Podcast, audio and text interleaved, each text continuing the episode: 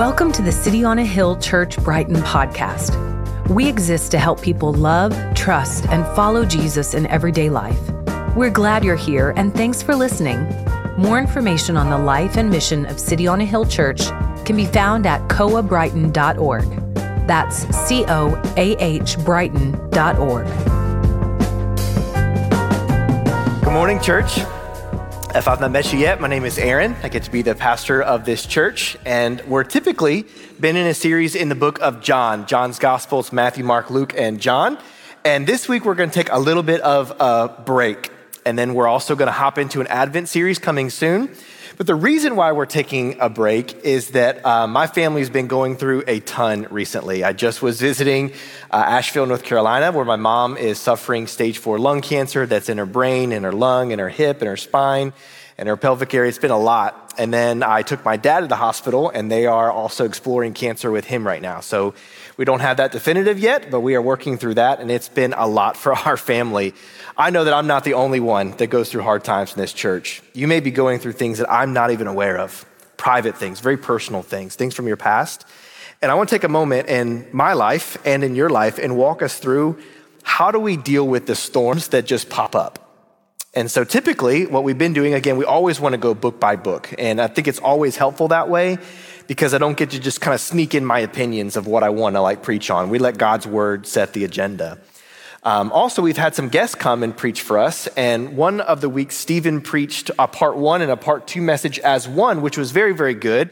But then our preaching schedule got off a little bit. I'm like, great, this is an opportunity for me to preach a one off message on something that's pressing on my heart. So, Pastor Stephen's done a great job. Grateful for him filling in. And so, this is kind of like a little bonus extra from the book of Mark. Does that sound good? All right, great.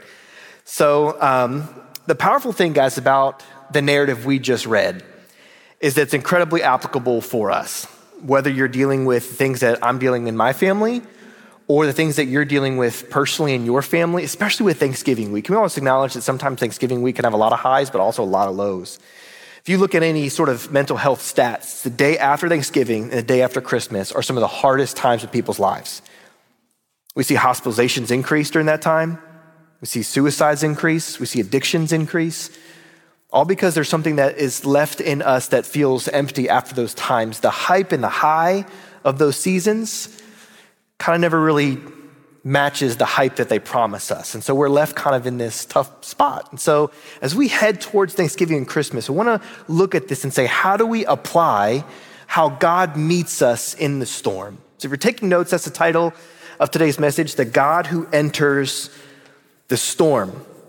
And if we're honest, guys, the people that are in this text that we just read are experiencing many of the same things, guys, that we face today. Just like them, we experience the fear and the worries of what pops up around us. We are dealing with stress and anxiety in our own life. And then we're often left with a feeling of total uncertainty in the midst of the situations that we have no control over. But the beautiful thing about this story is that the God in the Old Testament that we did a whole Genesis series on that took us a year, the God who is above the storms in the Old Testament is the same God in the New Testament that comes down and enters into the storm in the midst of it to be with us and to deliver us from the storms of fear, anxiety, separation, and sin. And so, with that said, guys, let's look at Mark 4 today and let's see the God who enters the storm. And as we do, I, hope that you feel how amazingly hopeful this text is. I took a lot of time this past week to read this text over and over again and read it with my family, read it with my wife and my kids and my mom and my dad. And over and over again, hopefully, I, I hope it brings you the hope. So, whether you're in a storm like right now in your life and your circumstances, or you're heading into one, that's kind of the two things that happens. You're either in one or you're headed towards one unknowingly. Regardless of this, I want this text to bring you comfort and also maybe to prepare you for a storm that you don't even know is going to pop up on you. You're not sure what's going to happen in your life. I don't want to create anxiety, but to bring comfort or preparation for what we face. So, with that said, let's jump into the text and let's see what God has for us here. Mark chapter 4, starting in verse 35. On that day, when the evening had come, Jesus said to his disciples, He said, Guys, let us go across to the other side. Take that one phrase for a moment and put it in your pocket. Let us go to the other side. Verse 36 And then leaving the crowd that he was teaching and ministering to and healing, he leaves the crowd, Jesus, and they took him with them in the boat, just as he was, and the other boats were with him. And in this time, in the darkness, in the evening, when they could not see, a great windstorm arose. This was fairly common for the Sea of Galilee, which they were around. It was kind of beneath the sea level, and a lot of wind and, and waves would kind of push through this place. It was an easy way for storms to kind of catch up on this sea here. So a great windstorm arose, and the waves were so big that they were crashing into the boat, so that the boat was filling up with water. They were beginning to sink. Verse 38. But Jesus, in the midst of all this, was in the stern of the boat, but he was asleep, asleep on a cushion. And so they ran over to him and they woke him and they said to him, Teacher, do you not care that we are perishing? Just a pause note there. I don't know if you're like the disciples, but that's a response of my heart. When I'm going through some chaos and some hurt and pain, I'm wondering, God, do you not care? Is anyone like that? Maybe you're a better Christian than I am, but when I go through tough times, I'm like, God, I know you've got all the power in the world, but where are you right here? Do you not care what I'm going through? Their response is so helpful to know that I'm not alone in that space. 39. So Jesus, he awoke and he rebuked the wind and he said to the sea, Peace, be still. And the wind ceased and there was great calm. He turned to the disciples in verse 40 and he said to them, why are you so afraid? Have you still no faith? And they were filled with great fear, and they said to one another, Who then is this that even the wind and the sea obey him? Just notice there that there's two types of fear that just happened. At the beginning of the passage, they were, had fear over the waves. At the very end, they had a different type of fear over how powerful God is. And I'm hoping that through the course of this message, we won't fear the circumstances of our life, but we'll have this sort of hopeful fear that God is over those circumstances. And the fear of this will be replaced by the fear of God, a helpful fear, not one of trembling, but one of comfort, knowing how powerful He is over our circumstances. So, guys, as we read through this passage, you can almost feel the people's fear, can't you? Like you can almost feel it. They are overwhelmed with panic in this moment because a massive and sudden storm had disrupted and endangered their life as they know it. And they could feel in this moment how this storm could affect them, maybe financially, as the storm literally is destroying their livelihood. Like these men are, are fishermen and they're on these boats and they're thinking, it's destroying my work and my career, and I've got, I don't know how to pay for this boat, and there's water getting in, it's sinking, and they're maybe fearful financially. How am I going to take care of my family and my future? So they're anxious. Maybe they're also worried about their own personal life. Like maybe today's the day I'm going to pass away, they think, and they're anxious about this. This is not how the day started. They, they saw Jesus heal and care, and they heard stories of him care for other people, but now they're in a storm, and they're like, Do you not even care, God? Where are you? Maybe that's how you and I feel now or how you have felt before. Guys, if we're honest, you probably have a few friends that have broke off from the Christian faith. Not because of a, maybe of an intellectual argument about the existence of God, but an emotional hurt. Saying, God, I, I prayed to you during this time, and you didn't show up. Did you not care that this was happening, that was perishing? And that's kind of where the disciples find themselves in this place. They begin to doubt and separate, and they don't even call him God or Lord, they just call him teacher. Teacher, do you not care that we are perishing? In this moment, there's all kinds of fear that's happening. They couldn't control the situation. The storm keeps raging, more water keeps crashing into the boat again and again. So they begin to ask the question we often ask God, do you even care? And this morning, in this exact space, is a huge question for us to answer. Why does God seem to delay in the storm? Why does he allow struggle? Why does he allow death? Why does he allow abuse, neglect, abandonment, mistreatment? Why does he allow these certain things to happen? And what I'd love to give you this answer this morning is just a really quick answer that just solves all your problems, but we need something bigger than an answer to that question. We need someone to be with us in that place, someone to rescue us out of that place, and a person to bring us from the shore to the shore in the midst of that storm. We don't just need a theological sentence, we need a person that meets us in that spot, that promises to not only bring comfort there, but then one day to bring you out of that spot. And that's what we see right here.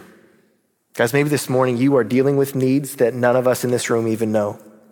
Maybe this past week you contemplated things that you never thought you'd contemplate about your own life. And as we step into Thanksgiving and we think about our mental health, maybe you're dealing with isolation and loneliness like you never have before. Maybe you're thinking about leaving your spouse, leaving your kids, leaving your own life, and you are overwhelmed with the waves crashing into your own boat. And you've already thought, God, I don't think you care about me, my family, and I think it'd just be better off for me not to be here. This is kind of where the disciples find themselves. And we can find real hope and real struggle in this passage.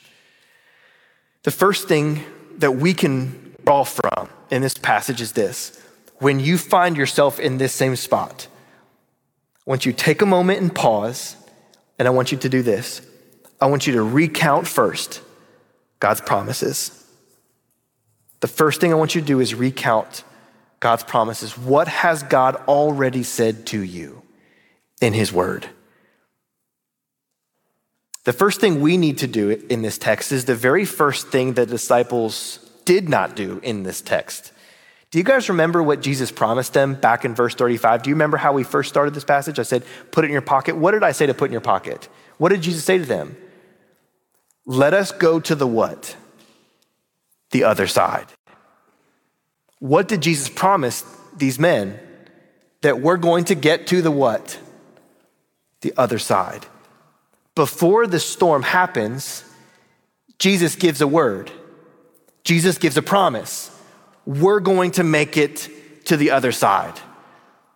In the midst of the storm, the disciples forgot that promise that they would make it to the other side because their focus was on the problem and not their Savior. They focused on the waves rather than God's word. And when we are neck deep in a storm, drowning in the midst of whatever's happening, we feel like God is not good or we're he's not in control, we can pause and we can recount what has God already said. What Jesus is doing here is Jesus giving them a promise before the storm happens. He's giving them promise saying, Guys, listen, trust me when I tell you this. We will make it to the other side. Let's go, and we will get there. But the guys think nothing of it. They don't treasure God's word, they're not meditating on it, they're not finding hope in it. In fact, they just forget the promise God gave them that they will make it to the other side. They end up saying in verse 38, Do you not even care that we're perishing? And God preemptively told them, We're gonna make it in verse 35. And they forgot in verse 38. So the question is what happened again to their faith? What happened to them? The same thing that happens to us. Once the storm hit, the problem of the storm was more powerful to them, they thought, than the promise of their Savior. And they gained the sight of the waves and lost sight of God's words. And guys, the same thing happens to us. We think that the size of our problem overshadows the size of our God. Not because our problems actually are bigger, but simply because we choose to focus on those things rather than God Himself and maybe what He's seeking to do in that problem for you and His glory. Listen, Christian, God in His love has given you and I promises that just fill the scriptures to help you in your struggles, in your pain. And recently, my mom and my dad and my sister, we we sat down and we were trying to go through some of the promises that my, my mom can hold on to during this time, not knowing how many weeks or months we have left. And my dad's not sure what's going on with his health either as we navigate a possible cancer diagnosis with him. And we're trying to get a grip on how do we hang on. When I live all the way up here in Boston and my sister's navigating a really tough previous divorce with her husband, and she's a single mom and she's trying to get by, and we're all just trying to figure this out. And my mom keeps a notebook right next to her chair that she moves from her bed in the morning. She goes in her wheelchair, goes to use the restroom, comes back and sits in this chair. And right next to this chair, she's got this big notebook. And I asked her if I could look through it because she asked me to find a paper in that notebook. And I said, Mom, do you mind as I'm looking for that? I can look through your notebook and see what you're doing here. She's like, Yeah, yeah, feel free. I'm looking through, and with her kind of scrambled handwriting because of how the cancer is affecting her brain, it's just kind of page after page as she's writing out God's promises. Alone in her house, just writing out what these promises are. And it's so sweet that what she's holding on to is not a cancer medicine. It's not a new diagnosis. It's not a new doctor. It's not a new treatment. All those things are good and blessed, and we should pursue those things. My mom's holding on to God's word about how he sees her right now that God would never leave her nor forsake her. That God promises to work this very cancer out for her good. That Jesus is the resurrection and the life. And even though we die, we have life because of what he's done. Revelation 20 and 4 if Jesus will wipe away every tear from our eye. Death shall be no more. Sickness shall be no more. God will be with us face to face. We will be with him face to face. Just page after page. And I can tell it takes my mom a ton of time to write all this out. She used to write kind of this beautiful cursive that she learned, and she would always write these cards to us that I could barely read. I'm like, Mom, I'm just gonna call you. What'd you say here? Beautiful handwriting. Also, if you've ever received a letter from Valerie, you got great handwriting. You say you don't. I can always read your handwriting. But mom, I could never quite read it. But this I can read kind of the scratchiness of the letters and look at the pages, and they're just filled with these scriptures. My sister bought my mom a, a, coloring book. If you guys have seen these kind of Christian coloring books, it's not like pictures of like cute animals and stuff that you're, you're coloring, but it's scripture verses and it has a background and it's coloring through these things and nothing's colored in the lines well and nothing is perfectly curated but you can tell that she is meditating on these words. In the midst of the storm she's holding on not to the shore she's going to get to but the savior that's right there in the midst of it with her. And many times guys we are looking to just get out of our circumstances but god's looking to get inside of your circumstances and maybe he's allowing these storms to happen. And i don't i don't know if this is true for your case but generally god typically allows these things to happen so you can draw closer to him and actually find the peace and comfort that your heart actually needs. It actually doesn't just need to get out of a circumstance although sometimes that's true. You need christ deeper in yours and you deeper with him. Something good for us to apply from my own mom's testimony is how do you hang on in tough times? Where do you turn to? Typically, many of us turn to Google or we turn to Netflix, scroll through social media and start looking at pictures of things. We numb ourselves out with alcohol or pornography. Maybe it's a vacation, maybe it's some materialistic things that we purchase, and we numb ourselves out in the storm. We're left uncovered and not protected in the midst of circumstances. And we don't draw closer to Christ, we draw closer to false comforts. And guys, what we can see in this passage is that what, what they could have done, these disciples, what they could have done is saying, I'm going to trust. Jesus told me I'm going to get to the other side. I remember his promise. I'm going to hold on to that promise and I'm going to get from shore to shore. I will get there. Because in the midst of your own struggle, you can hold on to God's promises for you in his word. One of the promises that mom wrote down and that we have been praying through, uh, like, like not every single day, but, but most days we pray through Matthew 6 together. And she loves this verse, and this verse has become comforting to my own hearts. And this is the words of Jesus. He says this Jesus in Matthew 6 26 says this He says, Look at the birds of the air. And if you're in Asheville, North Carolina, there's a lot of trees, there's a lot of birds, a lot of hawks, a lot of uh, cardinals, lots of robins, there's tons of birds, and my mom can see that from her room. Look at the birds of the air. And they neither sow, nor they reap, nor they gather into barns. They're, they're not anxious where their food's gonna come from. They're not trying to store up and what's gonna happen this winter, and I don't know what's gonna go on next. Where's my next meal gonna come from? They're not anxious about that. The birds aren't. And yet your heavenly Father feeds those birds. And then Jesus looks at his disciples and says, Are you not more valuable than they? What a great promise to hold on to. If you feel like, is God gonna take care of me? Is he gonna be here? We don't have to flutter around like birds anxiously trying to store up things to comfort us in the midst of a season that's difficult, if we can look at the birds and remind that God's feeding them, they're not storing up and doing all this anxiously, are we not valuable as God's image bears more than birds? Guys, there's promise after promise after promise, and that's what we can hold on to here. God is saying in this passage that if He's willing to provide for something as small and insignificant as birds of the air, then He will certainly provide for you, the children of His family. You are much more valuable, Koa, than the birds of the air. You are co heirs with Christ and beloved children in God's household of faith. So, listen, Christian, what promise do you need to hold on to? Not just intellectually affirm, but like internally clutch onto. This sermon might not be applicable for you in this moment, but we all know the storms are coming. So, when they come, what promise will you not forget? like the disciples. They forgot they're going to the other side.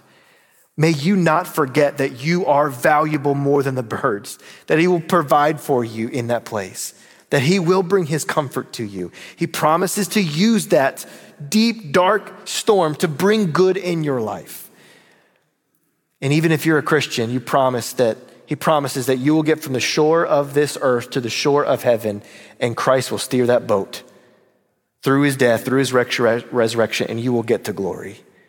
Even if the storm never lets up on this earth, Christian, you're never going to be stuck in the same situation problem you will be for the rest of eternity. God will rescue and bring you on to glory forever. Amen?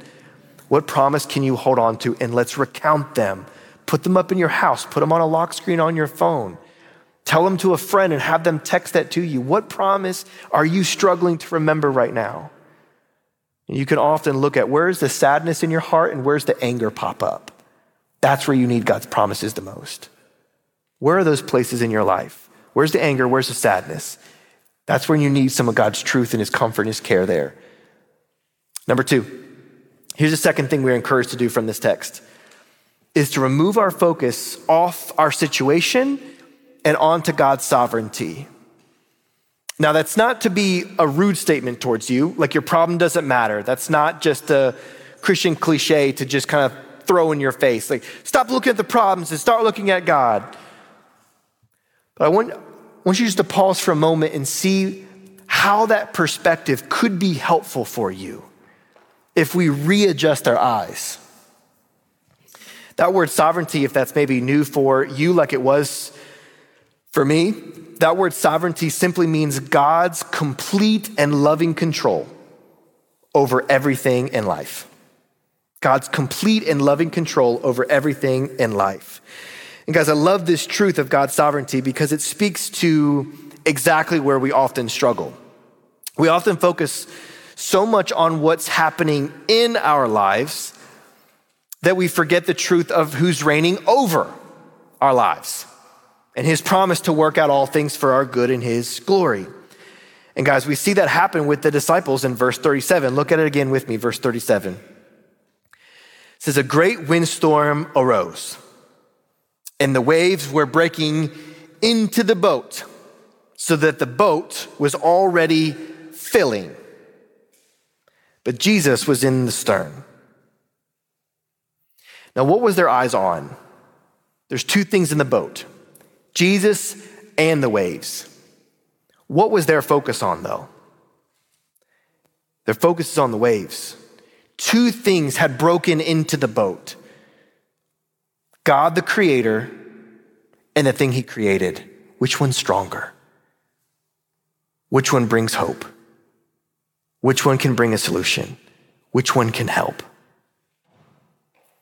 In this moment, what happens is that their eyes were on the wrong thing in the boat.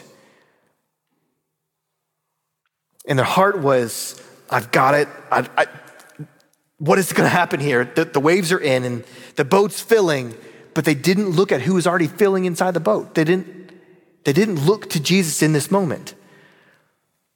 Guys, our eyes will often deceive us in our storms. They will often deceive us. And I'm just telling you, this is most deconstruction stories of the Christian faith. Not all of them, many of them of which I can understand if there's been church hurt or abuse among leaders or lies and manipulation. I, I very much am compassionate and sympathize how that can happen with Christian deconstruction stories. But there are also many, many deconstruction stories where our eyes are caught up in the circumstance and we're not seeing what God's doing in the midst of that circumstance. And that's exactly what's happening with these disciples. They look at the boat, they look at the waves crashing in, the situation looks bad, and they think God must not be here for our good. Teacher, don't you care that we're perishing? Their situation looks out of control, so therefore they think, God, you are out of control. You don't care about my life. They've not tucked away God's promises. They're looking at the waves and not God's word, and their faith begins to deconstruct. Guys, when you're in that spot, I do not want your eyes to deceive you.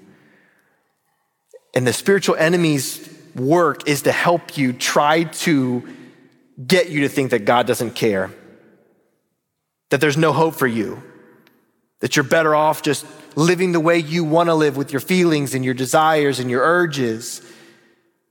And he just whittles away at your mind and your heart. This temptation will be better for you. You should go this direction. God's not really real. If he was, look at what he would have done. God was really loving, he would do this. Have you ever heard that temptation in your mind? Have you ever heard that lie before? It's not unique to human history. We are told these lies because this is the enemy's work, trying to whittle that away from you. Get your eyes on your circumstance. Yeah, keep looking at how bad this is. Oh, look at what's going to do to your family, your finances. Look at how your loneliness affecting you. Yeah, look at all of that so deeply. Take your eyes off of the truth. Take your eyes off of Christ. Look away.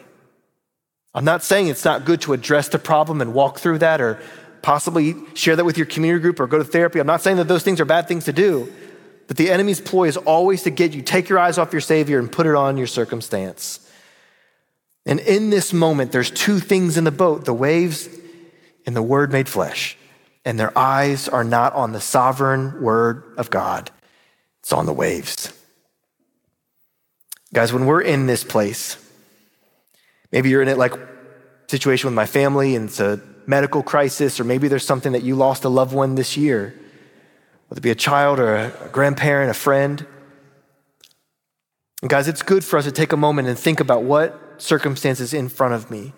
But I want you to lift your eyes at times and saying, God, you're sovereign over this. You're in the boat with me. I'm not alone. The waves are here, but so are you. What are you wanting to do in this situation? What are you wanting to do here?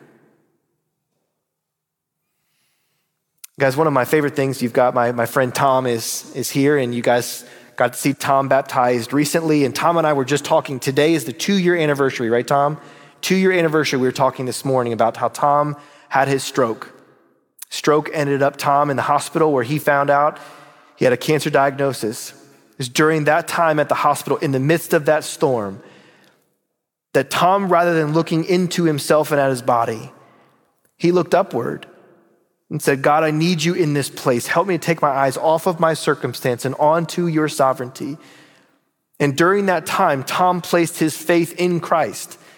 And if you've talked to Tom, or Tom's talked to you because you're a talker and I love it, I love it. Tom will tell you how good God is, that Jesus not just rescued him out of that hospital bed, but that Tom will be rescued to go to glory one day.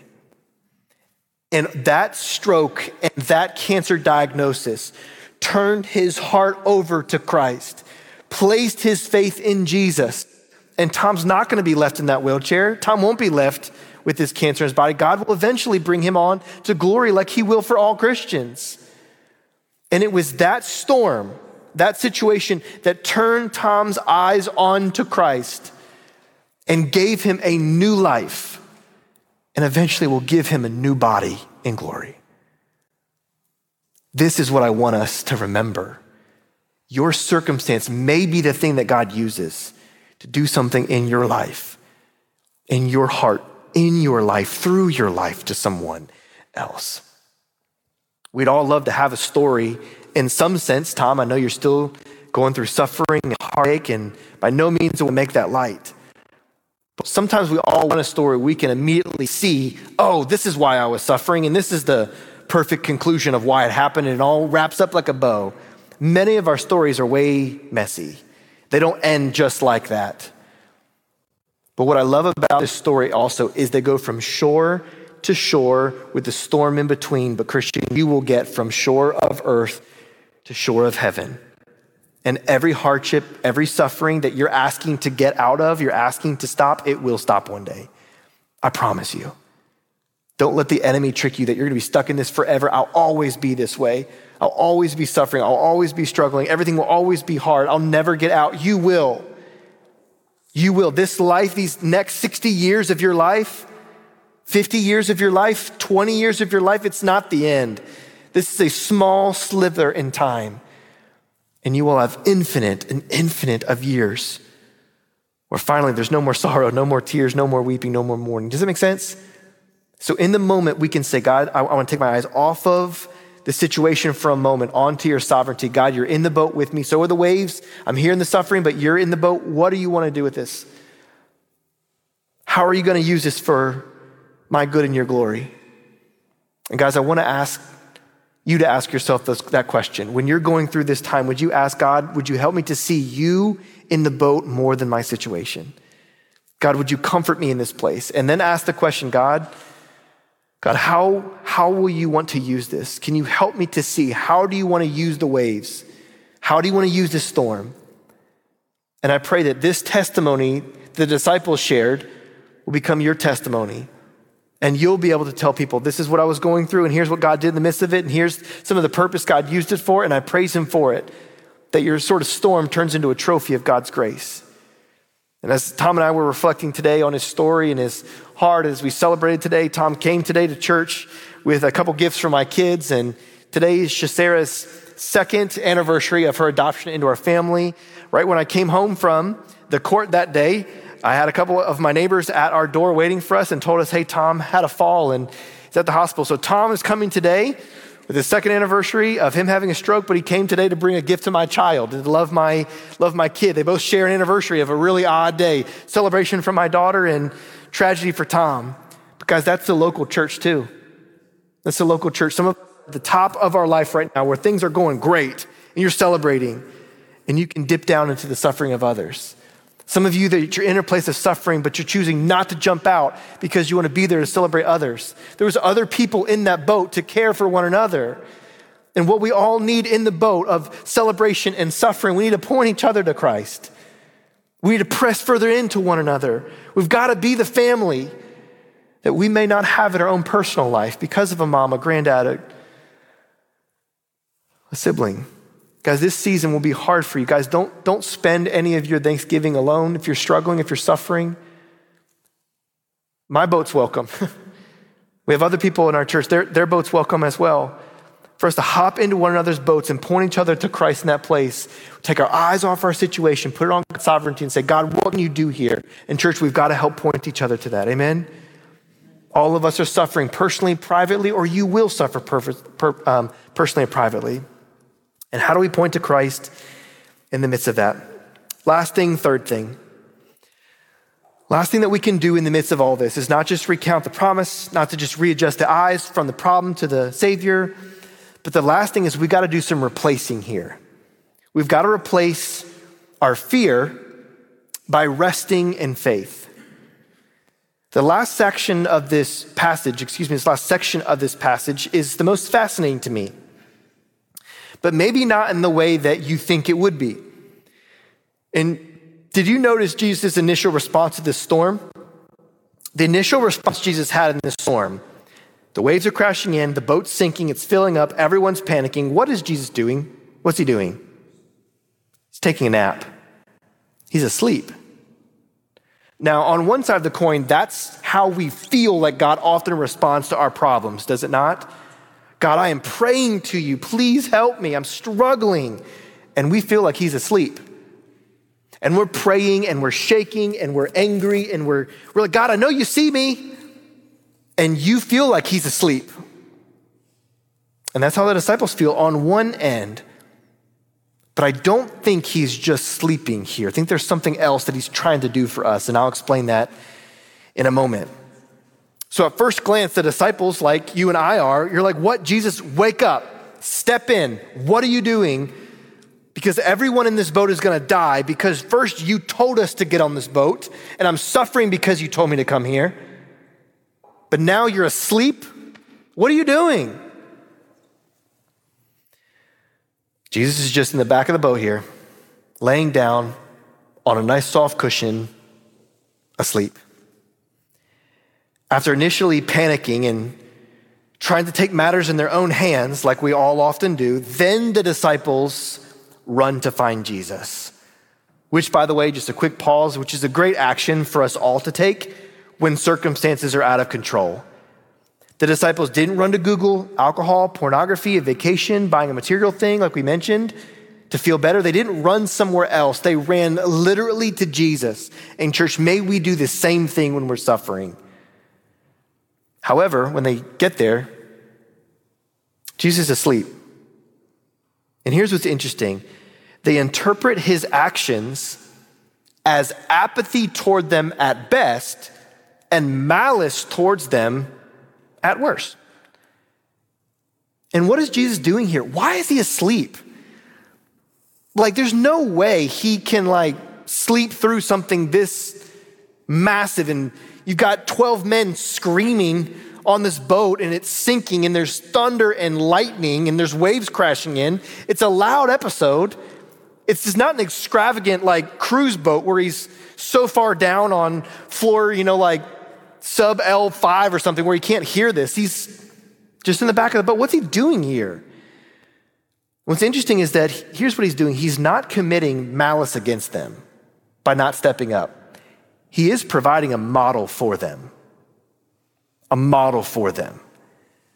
Jesus is demonstrating the kind of peace filled life that we can experience with God when we trust He's in control when we trust that He will be good to us, that He will bring us from shore to shore, no matter what storm we face. And this is what the Bible defines as faith faith is a trust that even when the situation looks bad, God is making it work towards your good. And He's sovereign over you, like any loving father would be over his family. He's in control and he's working it out for good. Jesus isn't being rude to them. He's not being unkind. He's not being, I'm just going to stand off and watch you suffer because I got to teach you a lesson. No, he's modeling a peace they can have. When you step into God's promises and you trust what he says about you and your life and your future in him, and how he promises to you suffering for good, then you and I can rest in him. Some of us, we just need a nap. You just need a nap. You're struggling, you're suffering. You need someone just to bring you a meal. You need to be comforted with prayer. You need to be over at someone's house and weep through your challenges with a listening ear and have that person love and pray for you. You need to be able to rest and not work your way out of your challenge, your complexity, just to, just to rest. Jesus is not having malice towards them, he's providing a model here. Then the final verses, Jesus displays his goodness and his sovereignty by revealing how you can trust him. So here's what he does in verse 30, 39 he, he stands up and he rebukes the wind and the seas. He doesn't start out by rebuking the disciples. He looks at the circumstance and he rebukes the wind and the seas and he says to them, Peace, be still. I also imagine that he's not just saying that to the waves in the storm. I think he's also saying, Peace be still to the disciples. And, church, if you hear any of the words I'm saying to you this morning, I want you to hear that word that God is seeking to bring you peace in your storm. Real peace. Or maybe the storm doesn't let up, but you can have comfort and rest like Christ because you know, you know He's in the midst of it. And He's using the wind of that challenge to steer you in what God would have for you. He promises to use that suffering to draw you closer to Christ in His suffering so that there can be an internal better strength maybe in you, that God can turn it into ministry unto others. God wants to meet you in that. And so He speaks, Peace, be still. And then how do the wind and the waves respond, guys? They obey. They obey. Why? Because they remember when he first spoke to them in Genesis 1. When God spoke into creation all things, this is Jesus as God, the wind and the waves, they remember how he spoke in the first place. And so they obey him because Jesus is their master. So Jesus concludes this passage with the question. It's the same question we conclude our service with today. Why are you and I really afraid? Jesus isn't being a jerk here. He's really saying, Why are you really afraid? Why are you afraid? Where, where's your faith? What are you really anxious about? Guys, what are you really, really worried about? In your heart, what are you really afraid about? What really actually makes you angry? What's really making you depressed? What is in the deepest part of that? What's the core there? And do you hear that Jesus is trying to get in that very same spot? Why are you really this way? What's going on? He's entering into this place of pain. And he wants to replace the fear with faith. He wants to enter in that spot and bring you hope in that very same place that hurts. So, my friends, the same question to you it's not a rebuke, it is an invitation. It's an invitation. Where are you this morning? Where are you fearful? Where are you angry? Where are you anxious? Where are you depressed? And why is that? Where are your hopes and longings and comfort? What's really going on? Maybe it's honestly a, confrontation that you need to have with someone that God can work reconciliation out, and that's, that's possible as well. But what we are deepest, our deepest need is something that only Jesus can provide. And if we run the thread back through that fear, worry, or depression, we'll find that what we really need is something about God Himself, not something a person or a place or a provision can provide. Make sense? That's the question that's we're asked here. Why are you afraid? What's going on? Jesus comes and asks us to replace our fear with faith, knowing that Jesus is the God who's with you in the storm and sovereign over the storm. And you can trust his goodness and you can trust his power. So here's how we end. How do we know that this is for sure? How can we know that God will really be with us in the midst of our worst storm? How do we know that He'll purpose it for our good? Guys, because there will be another time in Jesus' life. There would be another time in His life where He would lay down to rest. On the cross and in the tomb, Jesus would again lay down His life in the rest of death so that we could be raised to life through faith in him. In fact, quite the opposite to what the disciples claim in verse 38 that Jesus didn't care if they were perishing. He cared so much so that he would suffer the greatest storm on their behalf death on the cross for their sin, so they would not perish. By receiving the waves of God's wrath on the cross on himself and sinking into the depths of the grave to pay for their sin. In that time in the future, Jesus would not just step onto a wooden boat surrounded by his closest friends to minister. No, in that time, Jesus would step onto a wooden cross, abandoned by those same friends that didn't care that he was dying. Then, just as Jesus awoke in verse 39, three days later, Jesus would arise from the dead, revealing his power to be over death and sin and every storm in our life, to bring us from shore to shore to anyone who would believe in him as God and Savior. And guys, this was not just what he did for his friends at that time, but it's what he does for you and I in this time. Church, have you placed your faith in this type of Savior that took the storm of death so that you could have life, that took suffering so that you could be comforted in yours? someone that took all the storms of chaos and hurt and betrayal and murder and abandonment and neglect from people in his life so that you could have a place one day where that would never happen to you again. This is the type of Savior that's telling you, Where are you? Why are you fearful? Would you place your faith in Him today? Renew it again today in Him, the God who enters the storm. Would you hear today, hear the same thing that Jesus spoke peace, be still, and have that minister to your heart today? Let's pray.